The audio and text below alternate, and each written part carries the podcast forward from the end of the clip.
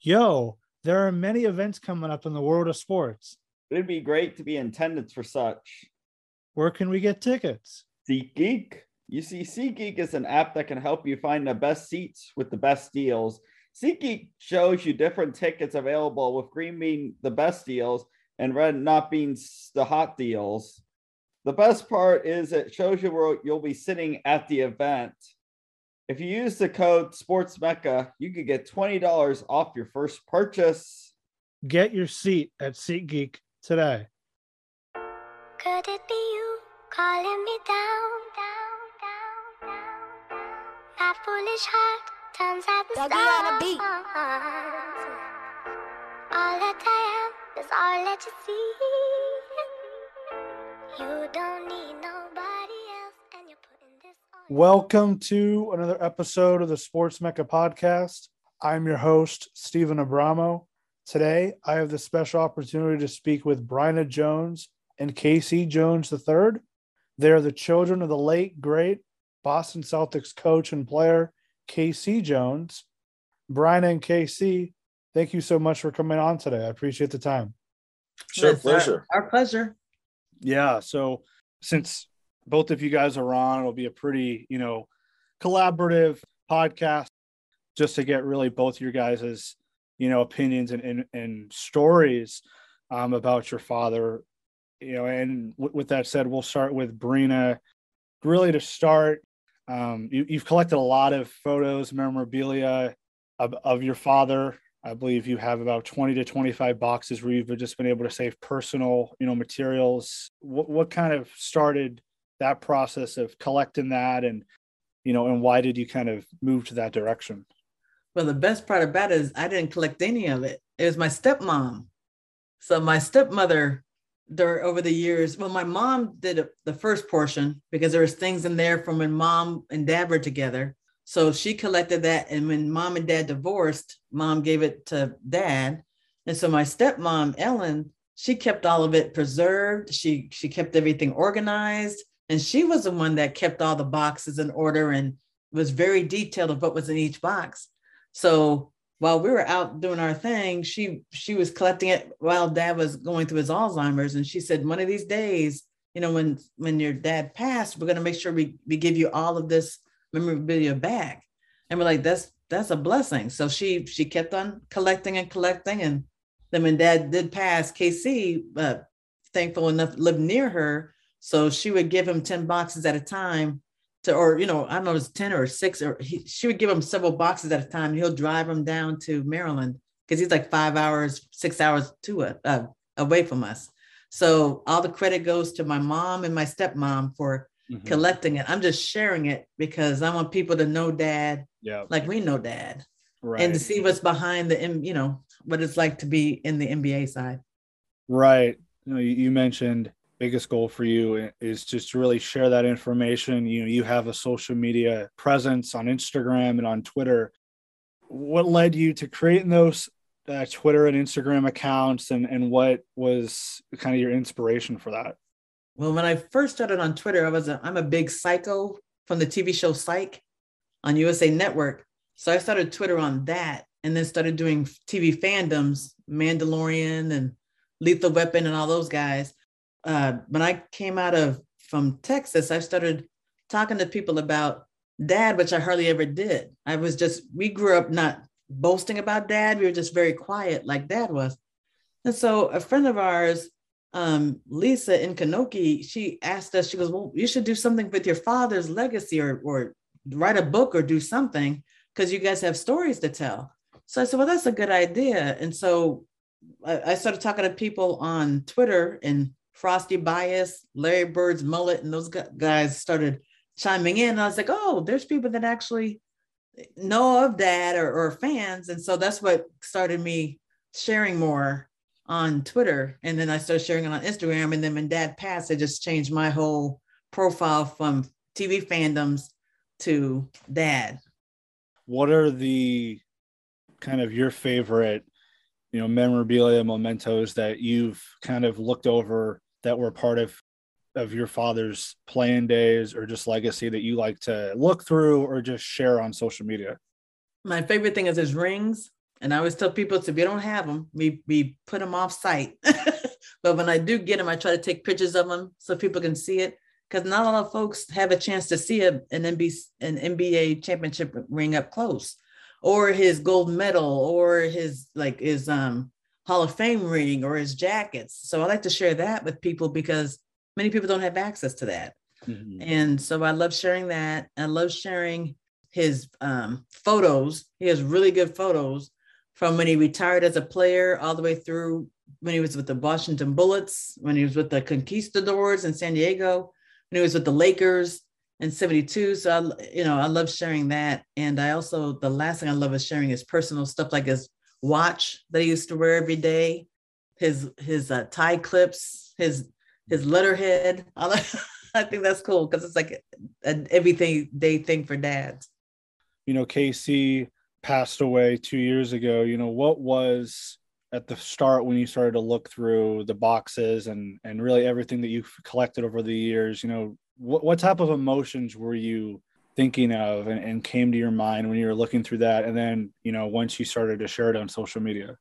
When that first passed, we already had some of the boxes at KC brought down, and by the time Dad um, passed, we had all of them, and we looked together through all of them very quickly as a family. When my mom and all of my siblings, all KC and my siblings, and um, those emotions were pretty raw.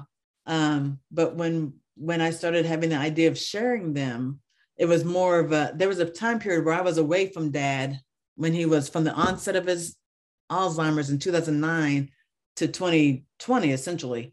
I was away. I was in texas and i was in my own having my own issues so i stayed away.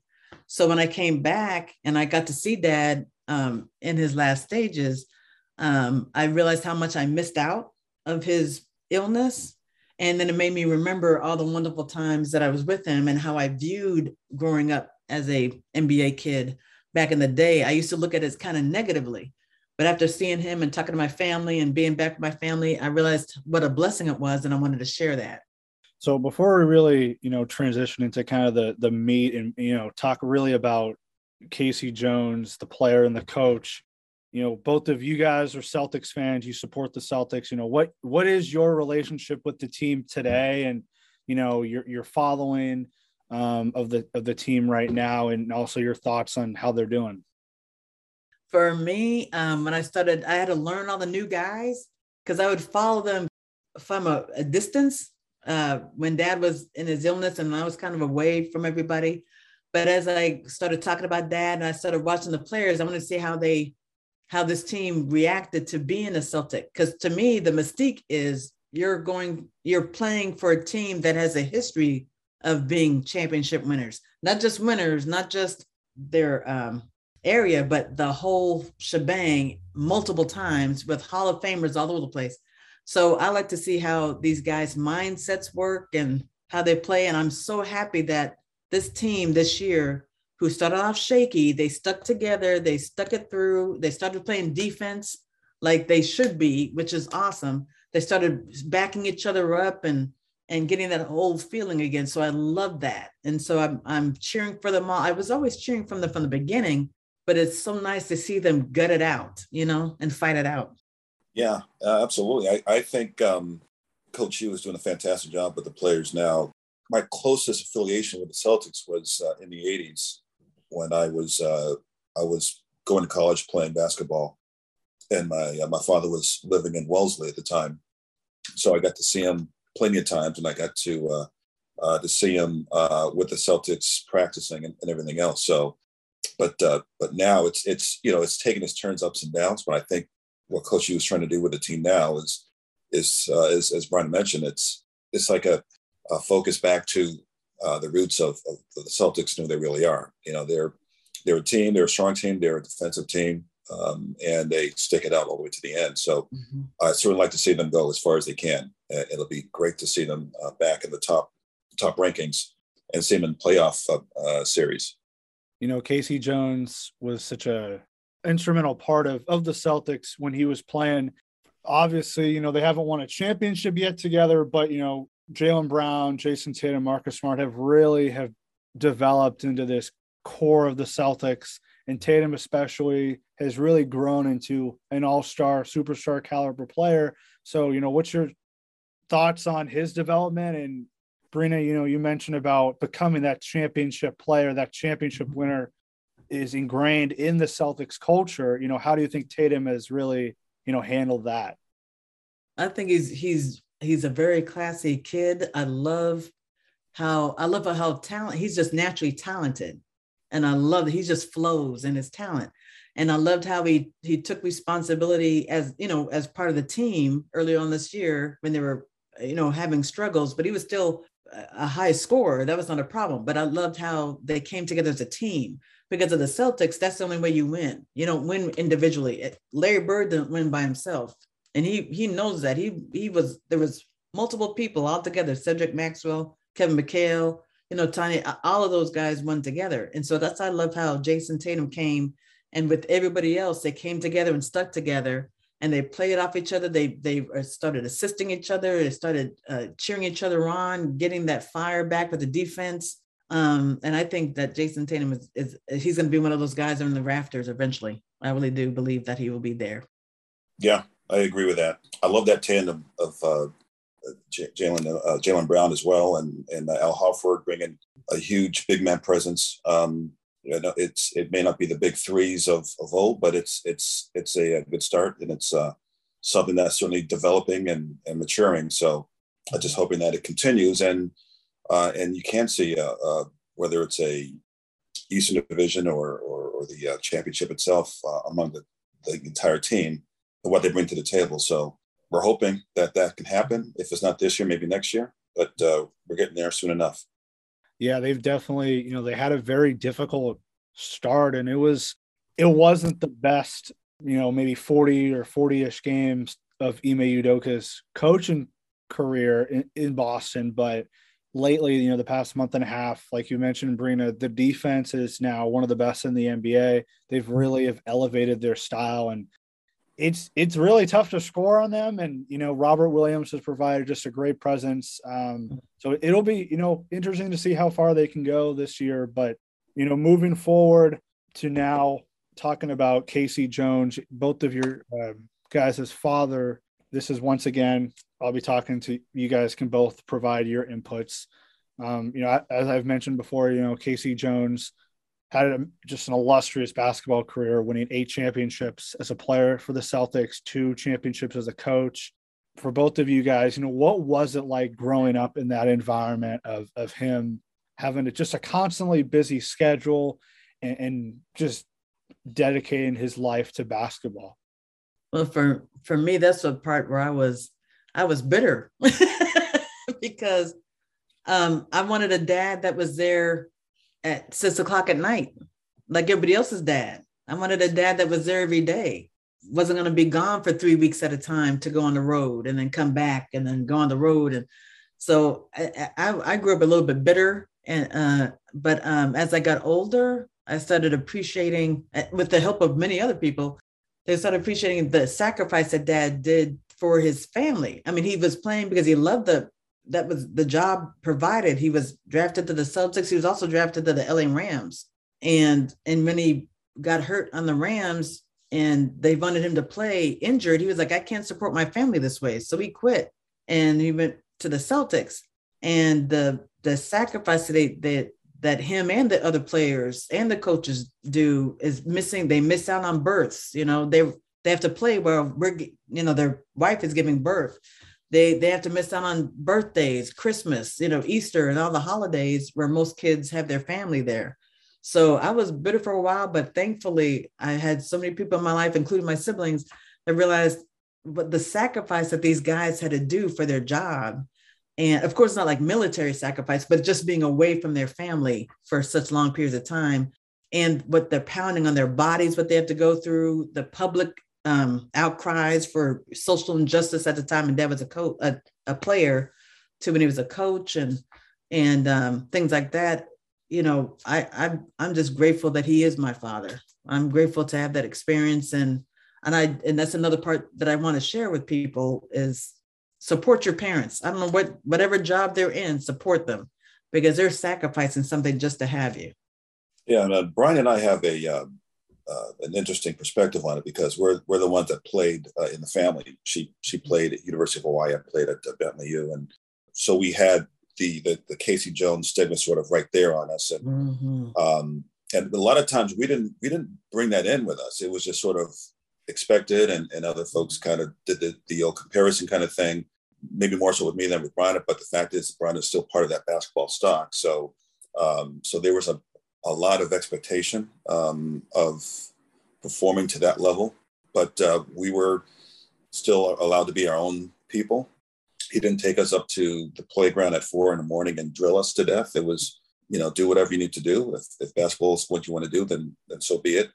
So uh, so we we had a, a pretty unique experience um, with uh, KC Jones being our father, but overall it was a great experience, especially in our adult years because it's a it's a great human interest story that we can touch base with people like yourself and say how things were and and uh, what we appreciate out of it and uh, some of the things that people may not know. So uh, so it's it, it it's hard for us when we were kids, obviously, because yeah, you want to have dad there for Christmas, but uh, like any other kid. But um, when we started to mature and grow, we see things and like, oh yeah, well this is part of the job. This is what you got to do. Uh, support the family, and he, you know, this is the uh, the business that he's in. Uh, it is a business. Uh, it, it's not just a game, but uh, you got to do the best you can while you're in it. Uh, so uh, it was um, it was interesting, it, but overall it was it was fantastic, and we appreciate every moment of it.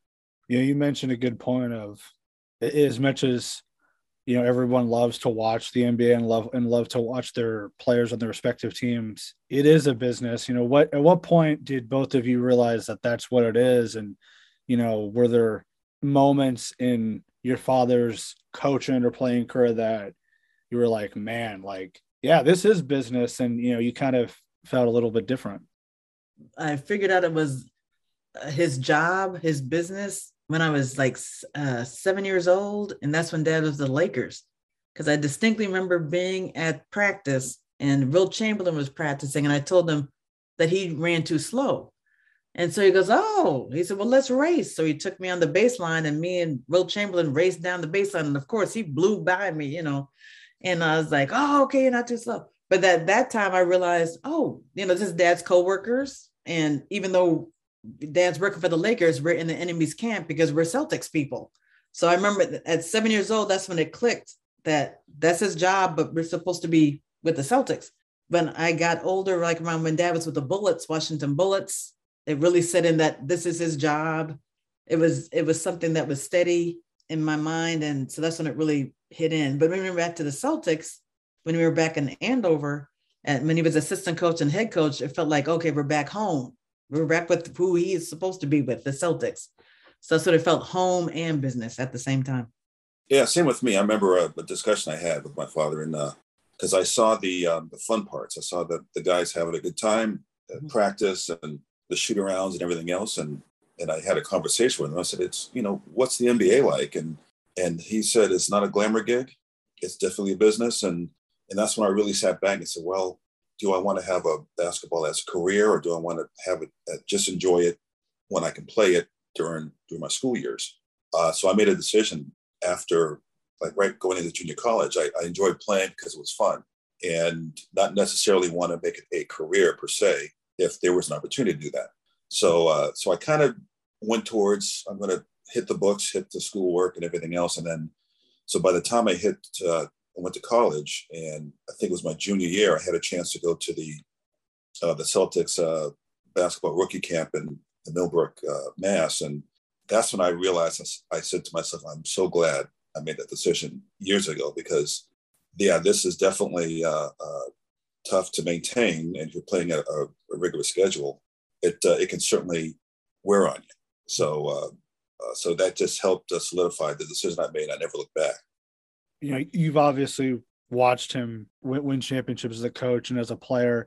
You know, kind of walk me through what it felt like, you know, in the locker room and just seeing him actually win those high level games and, and just become the champion that he was. And then also how he carried himself in those moments. You know, how did that translate for you guys? I remember when they won the the 81 championship because I was there. I remember that one. because they were in high school or junior high. I was in junior high, I think. I was in Andover, either way. But um, I just remember, thank God, because I, I saw it first as his job. Oh, okay, good. You know, as assistant coach, they won. That means he'll be back again next year. He'll, you know, he'll still be here. So I, I first saw it as, as his career continuing. And then I thought thought it as elation for the Celtics and for the city of Boston. When he was head coach, I felt even more excited because it's more like solidifying that he's an excellent coach, solidifying he's he should be the number one coach, or, you know, that kind of thing, solidifying his his um, talent, you know. So that's how I saw it when he won. And dad was so laid back I mean, he's just so, and by that time in 84, I was in Hawaii. So I was watching it from my dorm room. And, and you know, I, I would talk to call him, but it just, I felt very happy for him and proud of him to saying, Hey, look, I made it. I'm, I'm actually, I am a real coach. Yes, I'm coaching Larry Bird, but I still have to show strategy, you know, strategy, teamwork, and all that kind of stuff. It's not just a gig of here, Larry, do what you want to do and you win. So I just, that's how I, I translated it. Yeah, me too. It was. Um, I, I look at it from two perspectives. I was um, uh, I was graduating high school when he won the, when he won his first as an assistant, and then uh, in '84 I was uh, junior in uh, college, and and actually had a chance to go down and watch uh, Game Seven. So it was uh, it was very exciting to see that win against a very talented Lakers team mm-hmm. with Pat Riley and, and and the Lakers. So I was just as excited as the fans around me I just went by myself, just and I sat in stands, and it was great to be part of that um, that uh, Celtic family, Boston kind of feeling that hey, our team won. So that was the first thing went through my mind, and then I was very proud of, of him uh, as my as my father to to be able to do that uh, and and win a championship. And uh, so I remember after all that, and, and everybody was sort of drained because they were yelling so so much, and everyone was uh, pouring out into the streets and uh, just uh, very enthusiastic about about the win, I, I went back to, uh, I think I was going to summer school at the time. I went back to college campus and I said, all right, I'll probably meet up with them sometime. We'll just have dinner, you know? So it was all, it was after that was, all right, good. Now it's, that's sort of in the, in the can, you know, we'll get together and say, Hey, good job. And then, and then off to the next, uh, next season. But uh, yeah, it was my, my first reaction was as a fan, uh, being in Boston and seeing uh, the Celtics bring a, a championship to the city of Boston. Yeah. Unfortunately, you know, I'm, I'm too young to experience all the, the championships in the 80s. And, you know, when they won in 2008, I was still in Kansas City, so I wasn't able to experience that. You guys were able to experience the relationships with the players as well. You know, can you guys speak on, you know, KC's teammate, for instance, like Bill Russell and the players that he coached, you know, Larry Bird, Robert Parish, Kevin McHale, you know, speak on the impact they maybe had in your life and just what was it like maybe interacting with those players and just those those big figures at the time?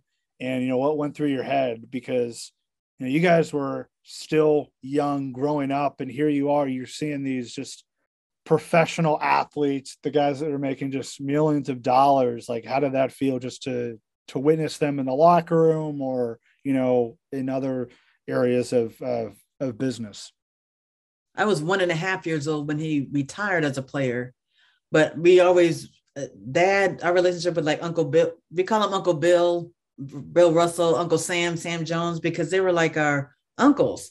Um, dad's teammates were, they're all brothers, all of them, Mr. Cousy, everybody, Mr. Heinsohn, all of those guys, Mr. Havlicek, they were like brothers because they went through so much together social injustice together. They went winning, you know, Boston together. They did all of that together. So, but with um, dad, like dad was roommates with Bill Russell in college. That's a so they were brothers and bonded then. Then when they went to the Olympics, they were uh, dad and my mom's brother Carl Cain and Uncle Bill were were the three that stuck in, in for the Olympics. So they were all the guys, Sam Jones, Willie Naulls, and Bill Russell, Satch Sanders. They were like our uncles. Uh, we, we would stay with their kids, they would stay with us, all that kind of stuff. So they were all uncles. They were like our, I never saw them as, oh my gosh, that's Bill Russell, the number six. So I never saw him that way. I just thought, hey, there's Uncle Bill. You hmm. know, I, I I didn't realize the impact of his game until I got older, until I, until I became a player. Then I was like, wow, Uncle Bill, and and and then they didn't have ESPN Classics until I was like in my 40s. So I'm 56 now. So so later in life, I got to actually see Dad and see Uncle Bill and see Uncle Willie and Uncle. And so when I did see them, I called Dad up and said, "You're awesome, Dad. I can't believe I saw you play." And Dad was like, "Yeah, thank you." You know, like duh but since I was so little, I didn't get to experience with my eyes until then. But it was it was great to interact with as family. With the Laker, with the Larry Bird and those guys, it was more of those are dad's guys, and I don't I don't want to mess I don't want to mess with them. I'd see them in the locker room and stuff like that, but I you know they're, they're always very cordial. Hi, you know how you doing? Very nice, but it wasn't the same it wasn't the same interaction. Now with the Bullets, Washington Bullets, we had close relationship with Wes, Wes Unseld, Elvin Hayes and his kids, Phil Chenier and their kids, but it was not with the Larry Bird and those guys. At least I didn't. mm-hmm. Yeah, it was um, as we were growing up. So I was too young um, when he retired as a player, but I remember uh, the players like Bill Russell and Sam Jones and and, and uh, John Havlicek and those guys being being like uh, uh, close to family as you as you could, and Red Auerbach being like the father figure of that family kind of thing. Mm-hmm. Uh, then, uh, as Bryna mentioned, going to the uh, the Bullets, which is the Wizards now, but the Washington Bullets, that's when we had a closer bond with them growing up in our in, in junior high and high high school, and then coming over a lot for cookouts with the family and everything else. So we we that was a different setting. And uh, then the Celtics was probably the next uh, interaction that we would have, but it, it was kind of uh, it was limited because we were already in college. Uh, Bryna, I, I believe you're already out in uh, Hawaii. I got to see it maybe a few uh, a few of the uh, practices at uh, Hellenic College in Brookline, where the Celtics practiced, and but I didn't spend too much time down on the court. But um, great guys, very cordial mm-hmm. guys, yeah, and uh, and they're very respectful um, mm-hmm. of uh, KC and of what he was trying to do uh, with the team and, and, get them to where they needed to go. And they appreciate his his experience in uh, in winning in championships and, and keeping on the Celtic tradition. So didn't and didn't spend much time with the uh, like the Kevin Garnett's and uh, those players. Uh, I think at that time we were we were so far in our careers we we did, we didn't have too much of an attachment at that point um, when the Celtics were winning their their, their last championship. Mm-hmm. Um, and and also in the finals with the Lakers. So so that's kind of how the stages went. And uh, but I think our closest was with when he was with the with the uh, Washington Bullets. Mm-hmm. So you know, even despite winning, I mean, he, you know, he, he was able to win those championships. You know, there were moments in his coaching career and as a as a player where there there was criticism from the media, maybe criticism from fans, and you know, as players, since you since you were so close to him, you know, did you guys ever like hear, you know, talks about KC Jones, like, ah, man, he should have been fired, or you know, stuff like that. Like, did, did, it affect you guys when you guys were were growing up, and you know, how how just was that dynamic? It was painful for me because I I would hear that, especially when we would go to a game and you're sitting and you hear people cussing your father out while you're sitting there watching them, and you're like. You know, you can't turn around and say anything to them because it'll reflect on him. So we were more conscientious conscientious of our behavior that it may if if we be, behave badly it'll affect dad so we didn't want anything to come on him from our behavior and dad would take it with stride. He didn't care what there were you know he, he would he it would hurt him but he knew how to push on. You know what i mean? He knew how to i'm not going to pay attention to this. I'm going to focus on this. My job is to do this. I'm going to stay this way. I get more emotional as you can tell by how I talk with my hands, I'm more emotional. So when I hear stuff about, like even now on Twitter, uh, I we have so many wonderful people that are so supportive of dad. But of course, there's going to be those people that are like, oh, there was a couple Lakers fans. Oh, your dad's trash, or who cares about what you think about LeBron? I said, you guys are very protective about LeBron. He's a grown man. He's fine. And, and I didn't even say anything bad about him, but you guys just get all, you know, for that can handle it for me i had a hard time but i, I just learned how to be quiet in my twitters i can get a little bit more um, vocal now but mom says stay stay nice so i stay nice but um, how about with you KC how does it go with you well you know it was kind of part of the gig because I, I remember getting a lot of those uh, taunts when I was playing. I remember a couple of times I had stuff even thrown at me. So I'm like, well, that's them. Uh, I, mm-hmm. I didn't do the Ron Artest thing and go into the stands because I knew I was outnumbered. So I was like, well, you just got to sort of take the hits as they come. And then so when I see those things, read those things about my dad, uh, and, and, I think the biggest criticism, uh, yeah, you hear the things in the stands when you and where guys are cussing and everything else. You're like, yeah, whatever. And, but but when you read things in the papers by the sports writers, mm-hmm. they were extremely critical, uh, very very critical. Mm-hmm. Even though he has a 78, 79 winning percentage. And that's just because Boston's just used to having uh, excellent teams, whether it's with the Patriots or the Bruins. And Bruins kind of started off, and and and with the Celtics, and and of course the Red Sox. It, it they're just so uh, close to those teams, uh, and just have a, such a strong emotional bond with those teams. It stems from that. So so a lot of the criticism comes up, and of course the biggest criticism was, well, if you have Bird McHale, uh, Ainge, Parish, you don't really need KC or KC's just there to to to, to reap the benefits. But mm-hmm. but when you have a team like that, you certainly need to have a strong coach to uh, to deal with uh, that kind of talent. And uh, he did not bring a lot of that when the criticism was really strong. I think the, probably the last year he was he was trying to win uh, winning the championship when it got very strong. The worst I ever heard of him say, you know, he was just reading the papers. He just kind of like, ah, I mean, I can't even win right because it was he was winning, but uh, the criticism was he was playing his starters too much or something. Mm-hmm. So, uh, so that so that tells me there's always going to be something, no matter how well you do. You add a few more notches of how difficult it may be, uh, being an African American as well. But he took it in stride and uh, uh, certainly didn't wear it a lot uh, around the house um, or when I saw him. we kind of knew that that's part of the gig. Just go with the flow and and deal with it and and that's what kept him sort of uh, eyes on the prize. And at the end of the day, it's it's it's team, it's it's championship wins, or the best record in the league, whatever you whatever you're trying to do, and then just go forward. Yeah, as a black head coach in the NBA, did did you guys from fans and from media in Boston, did you guys experience just some very difficult moments that was was sent his way? And, and did you guys you know get the brunt of it? And because you know this was at the time of the you know during the 70s and 80s um you know what experiences did, did you guys have? I did get racial like most of us racial uh prejudice thrown at me but it was funny because it was outside of the celtics it was outside of the sport it was um i had some in school in andover um one of them was from a teacher yeah. at andover high but it had nothing to do with uh, the Celtics, which is a blessing, you know but I always say it as an isolated incident. There's there's pockets of people that just are ignorant and they just have no, especially that teacher. It was a science teacher that said something so derogatory to me. If I've had any sense, I would have gone to the to my dad and it would have been on the news because it was just so horrific what he said. But I just take that to these people are just ignorant and there's just a pocket of people. But I had a wonderful, I'm not going to discount the wonderful group of friends, family friends, uh, high school friends, junior high school friends that I'm still in contact with now for those little pockets of racial issue people.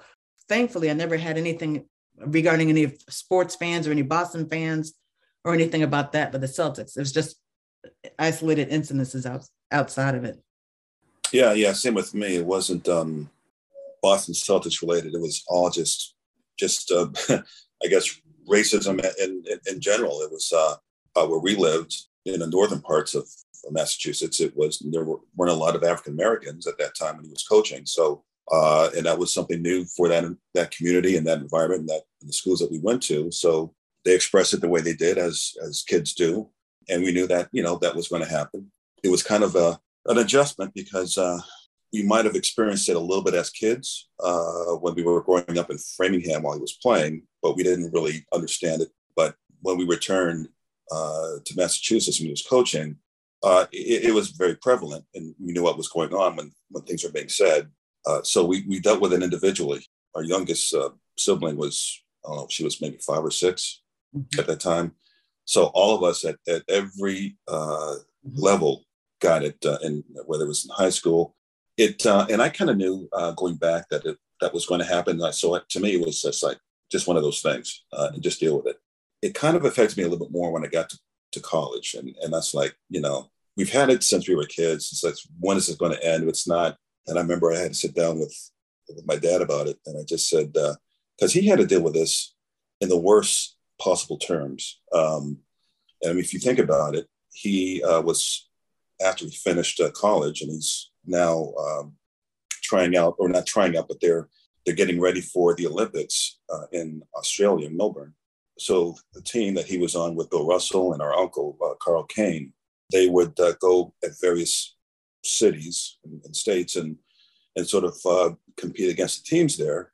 And uh, so the, the black players had to be ushered through the back when they went to the hotels and, and they had to sit in seats and everything else. So I knew that my dad had to deal with a lot of in the harshest terms. So I asked him, how did you deal with that? You're going to be representing either your country or you're representing your team.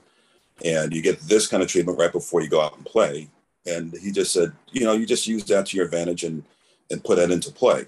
Um, and, and try not to look at it as, as a personal attack because there's some people just are on that, on that side. Or as Bryna mentioned, is there's pockets of people just have the ignorance and, and it's been, you know, uh, part of their, their life.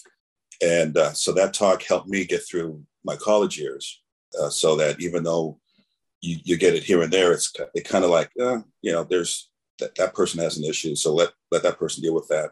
And we still continue on our path. How, you know, impactful was your father, KC, in the social justice movement when, when he was, you know, a coach and a player. And I know he, you know, went to college at the University of San Francisco along with Bill Russell. You know, did did Bill Russell work alongside him with that and other people that you know played in the NBA?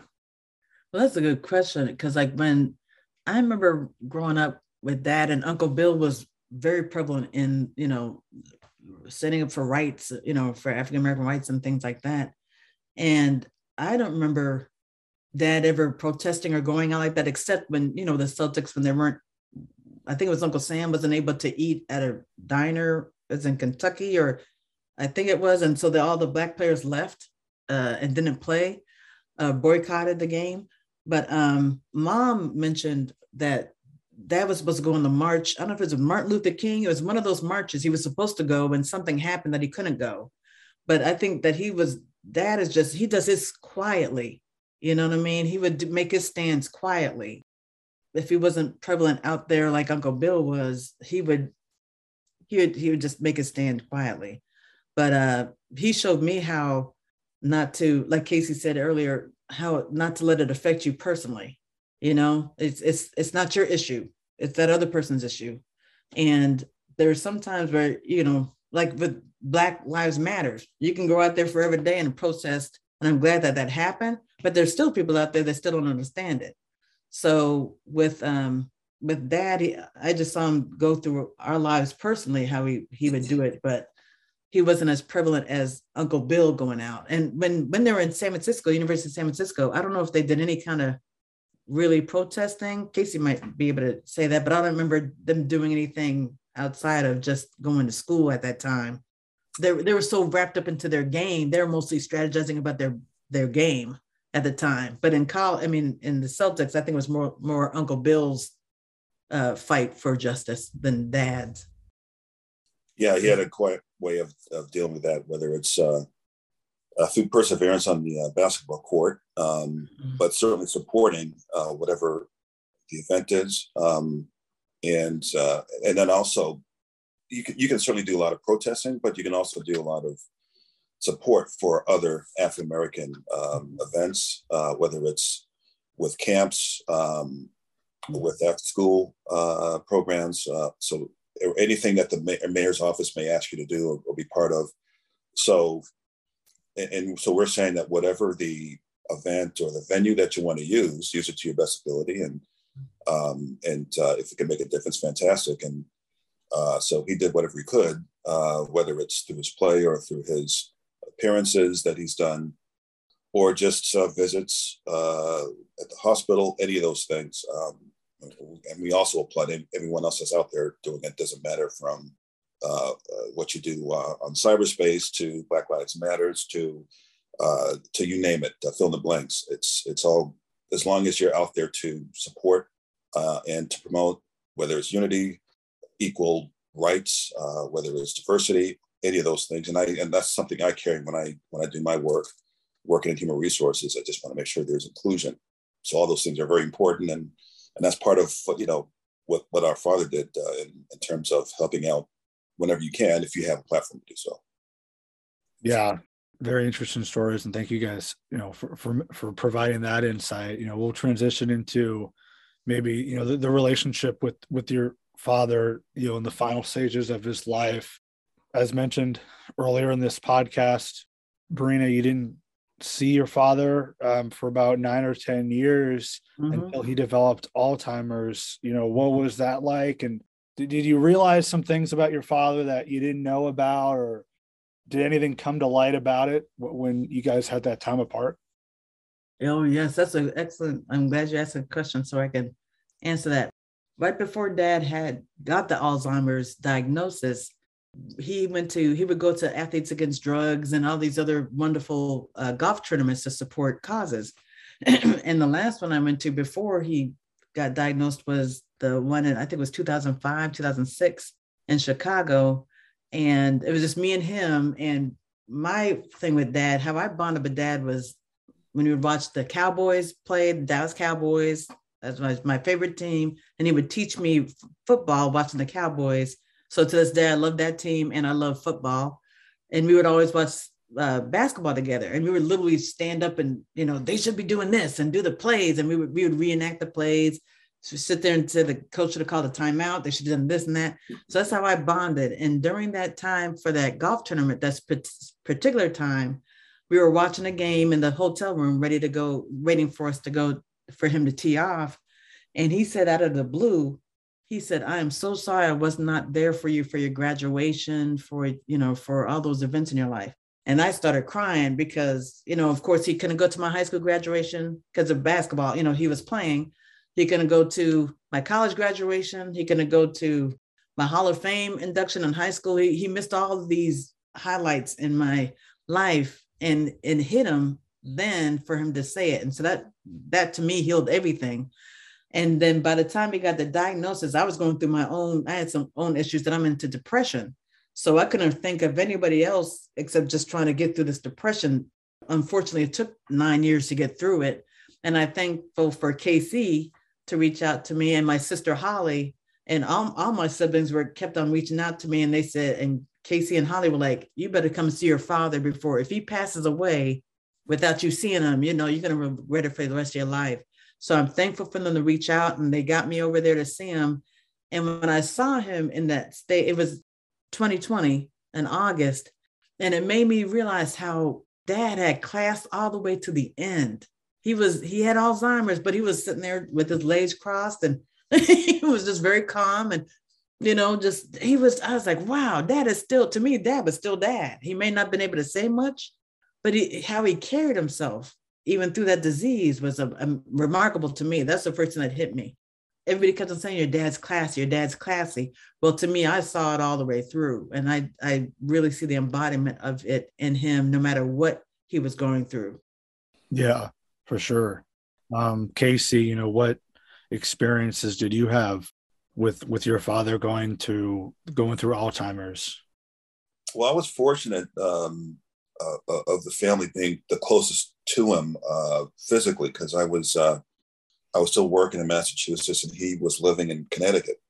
So I got to spend a lot of time with with him, his wife, uh, their son, for a lot of years.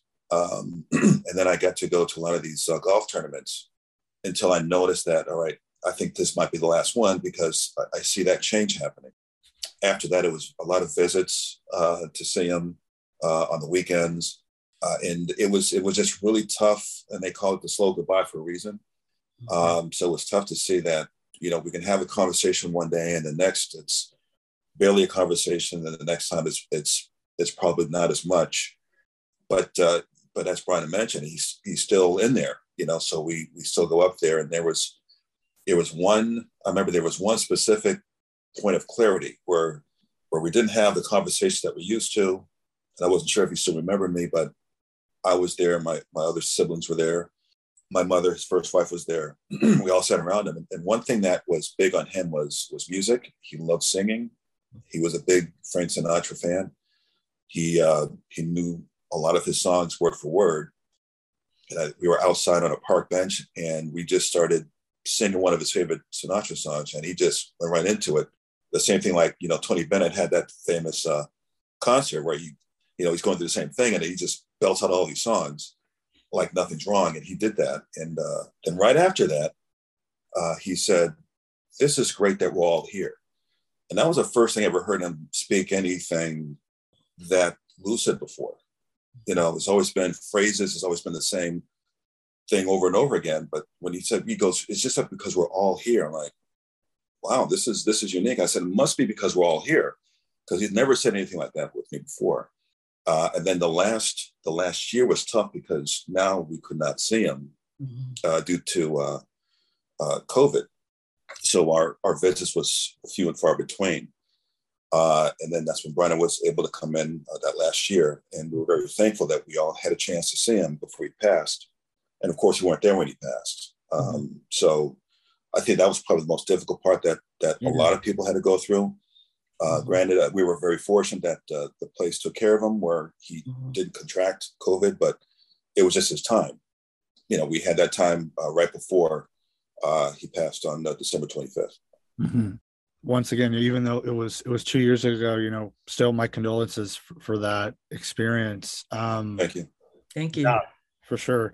Um, you know, since both of you guys were children of of KC Jones, you know, what's maybe a misconception that maybe people like that have that they're like, oh, well, you were a child of a of a professional basketball player coach you know what what what is a kind of a misconception that you kind of hear and like well that's not really the case?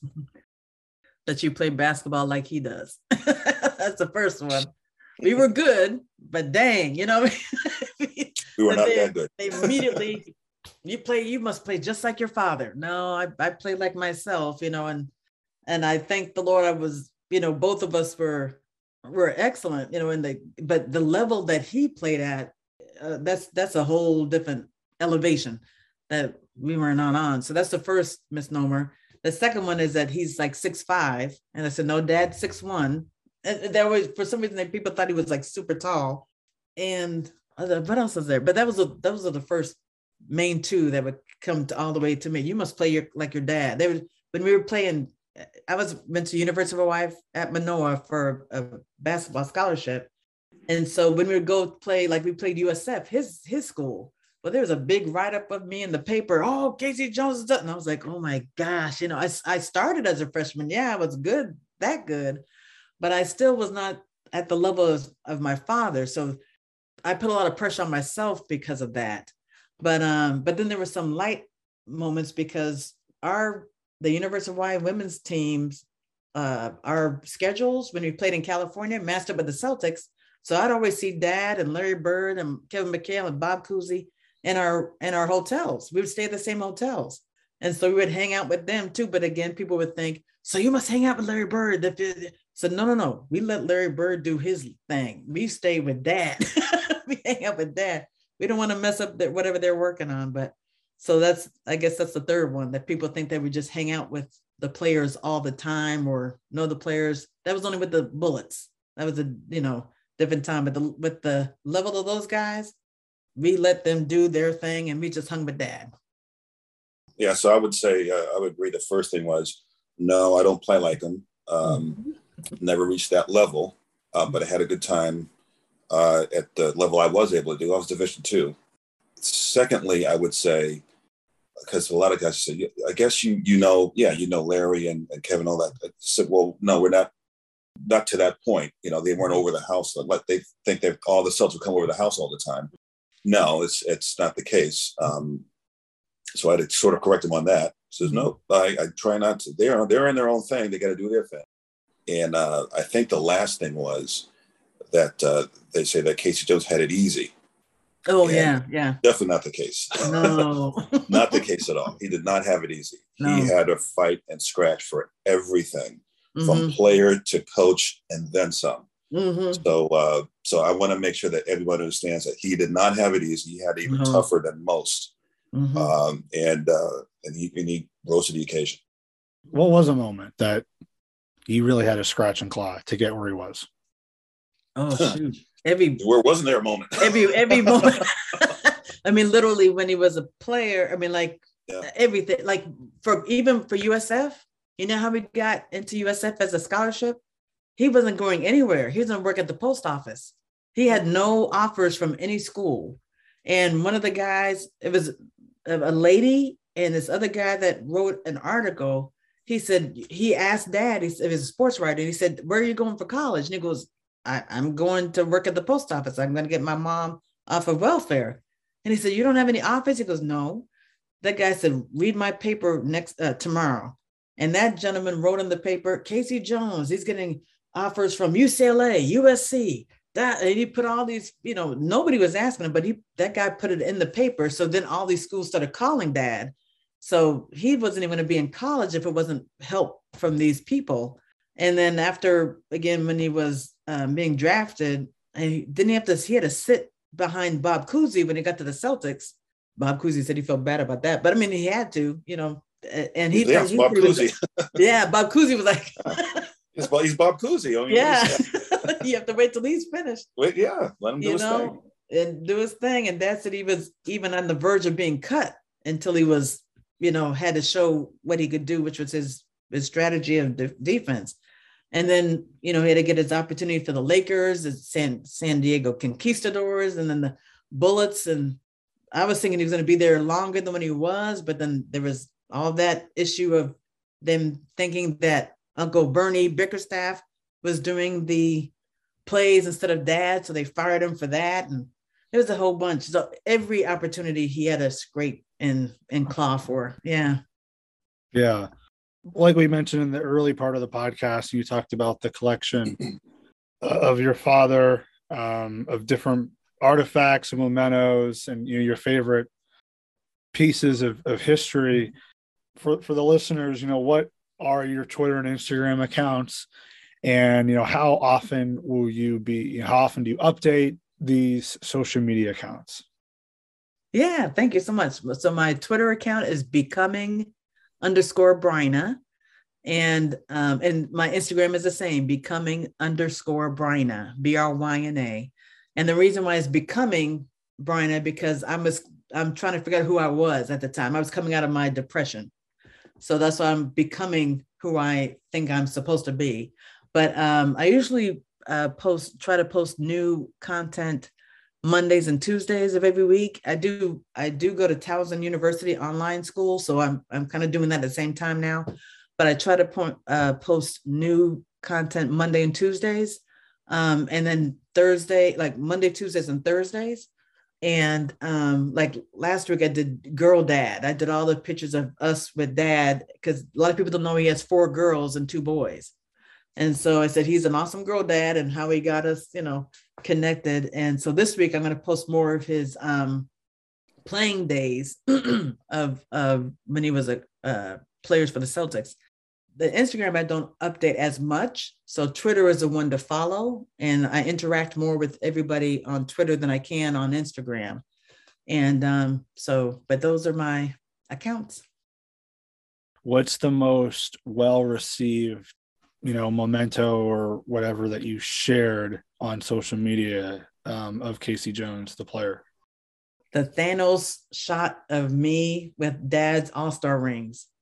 And it had, uh, he has five rings, but Winnie had four at the time. And I, I try to grab them from my sisters and then put them back in the storage, uh, storage um, unit.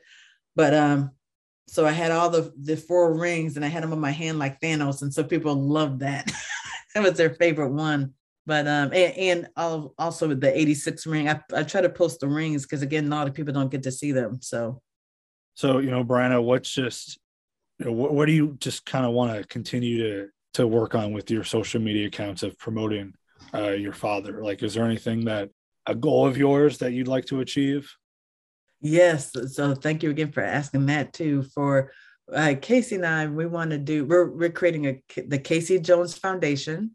And we started uh, talking about that a little bit last year when, when the Celtics so graciously gave us the Celtics shooting shirts of dad. The Celtics wore KC Jones shooting shirts at a game like last February or something in honor of dad. There were black shirts with KC and green and his number in the clover. And so we asked for uh, one of our fans, Frosty Bias, asked for it on Twitter if he can buy one of those. And so KC asked Jeff Twiss, and Jeff Twiss said, How many do you need? I said, Well, it's about 300 people on Twitter that want it. He goes, There you go. And they just gave it to us. And all the proceeds are going to uh, San Francisco, University of San Francisco. I'm going to be able to cut them the check finally. And so we asked for more again because more people wanted them. They gave us more shirts. So we want to, that was the beginning of the foundation forming and we're working on a website for the foundation uh, and then going to have they will have their own twitter handles and their own instagram and that will be more professional it'll be me handling it but i'll have more um, merchandise to share more stories and we're going to try we're get, working on a podcast um, that we're trying to get cedric maxwell to to um, be part of he wants to be part of it so we're just trying to get that all uh, settled so we'll have a lot more coming. So follow me. If anybody has any questions for KC or anybody in the family, they can just uh, tweet me or send it to Instagram, and we'll get the responses back out to you. Mm-hmm. That's that's amazing. Before you know, we kind of end this. What's and this is for both of you guys. What's one just lasting you know thought that you can just say about KC Jones, the father, and just KC Jones, the coach and player? awesome. The KC Jones, the father, he was an awesome dad. He was just he. There was no pressure ever coming from dad. He was never. We never like when KC said he never took us to the, you know, go out there and play, you know, five hours today and go. He never did that. We never even had a hoop at our at our houses. No matter where we lived, we never had a basketball hoop. When I try to stay away from basketball. He gently encouraged me to play because I was six feet by the time I was in seventh grade. So I'm like six three now, but so I was a tall kid. So he encouraged me, you know, try to play. And he coached me so well that I played from eighth grade to 10th grade. I went from a, a kid that couldn't play to starting in varsity, you know. So he's an awesome coach personally from that. But he was a he was an awesome father full of joy. He didn't transfer any of the pressure or hurts that he was going through in his business to us. So wonderful a wonderful dad. And as a, a player his tenacious his mind was strong as a, a trap. He, his focus was uncanny and um and i think for me that's why i look at players nowadays if your mind is set if you're not complaining to the ref every time you get a foul forget that mess. Just go on and, and start doing what you're supposed to do. And that's what I love dad as a player. He didn't care. He just stayed focused of the end game is to win, period. And then as a coach, he was a winner. Just like Red Auerbach said, he's a winner. He has a mindset of a winner. He's an excellent strategist. And again, calm under pressure. He, he was he you could never see him sweat. He he just didn't have to. He was he, he was awesome. Yeah, I agree. Um, uh, his mental toughness that he had to have uh, coming up against adversity, um, controversy or adversity, mm-hmm. um, uh, he he had to uh, to go through a lot. And if you think about it, when he's playing, he's he's guarding legends and, and titans like uh, Oscar Robertson and Jerry West. So he came up with this um, thing of matching your ego with their offensive ego. So you match a defensive ego with an offensive ego. That's the only way that you could sort of be on the same court and, and not feel intimidated. And it was all a player's mindset. Uh, so taking that into coaching as well, and that's what helped them with having a winning mentality, uh, making sure that your team is ready to, to go out there and not just play, but play to win. And he was a great teacher.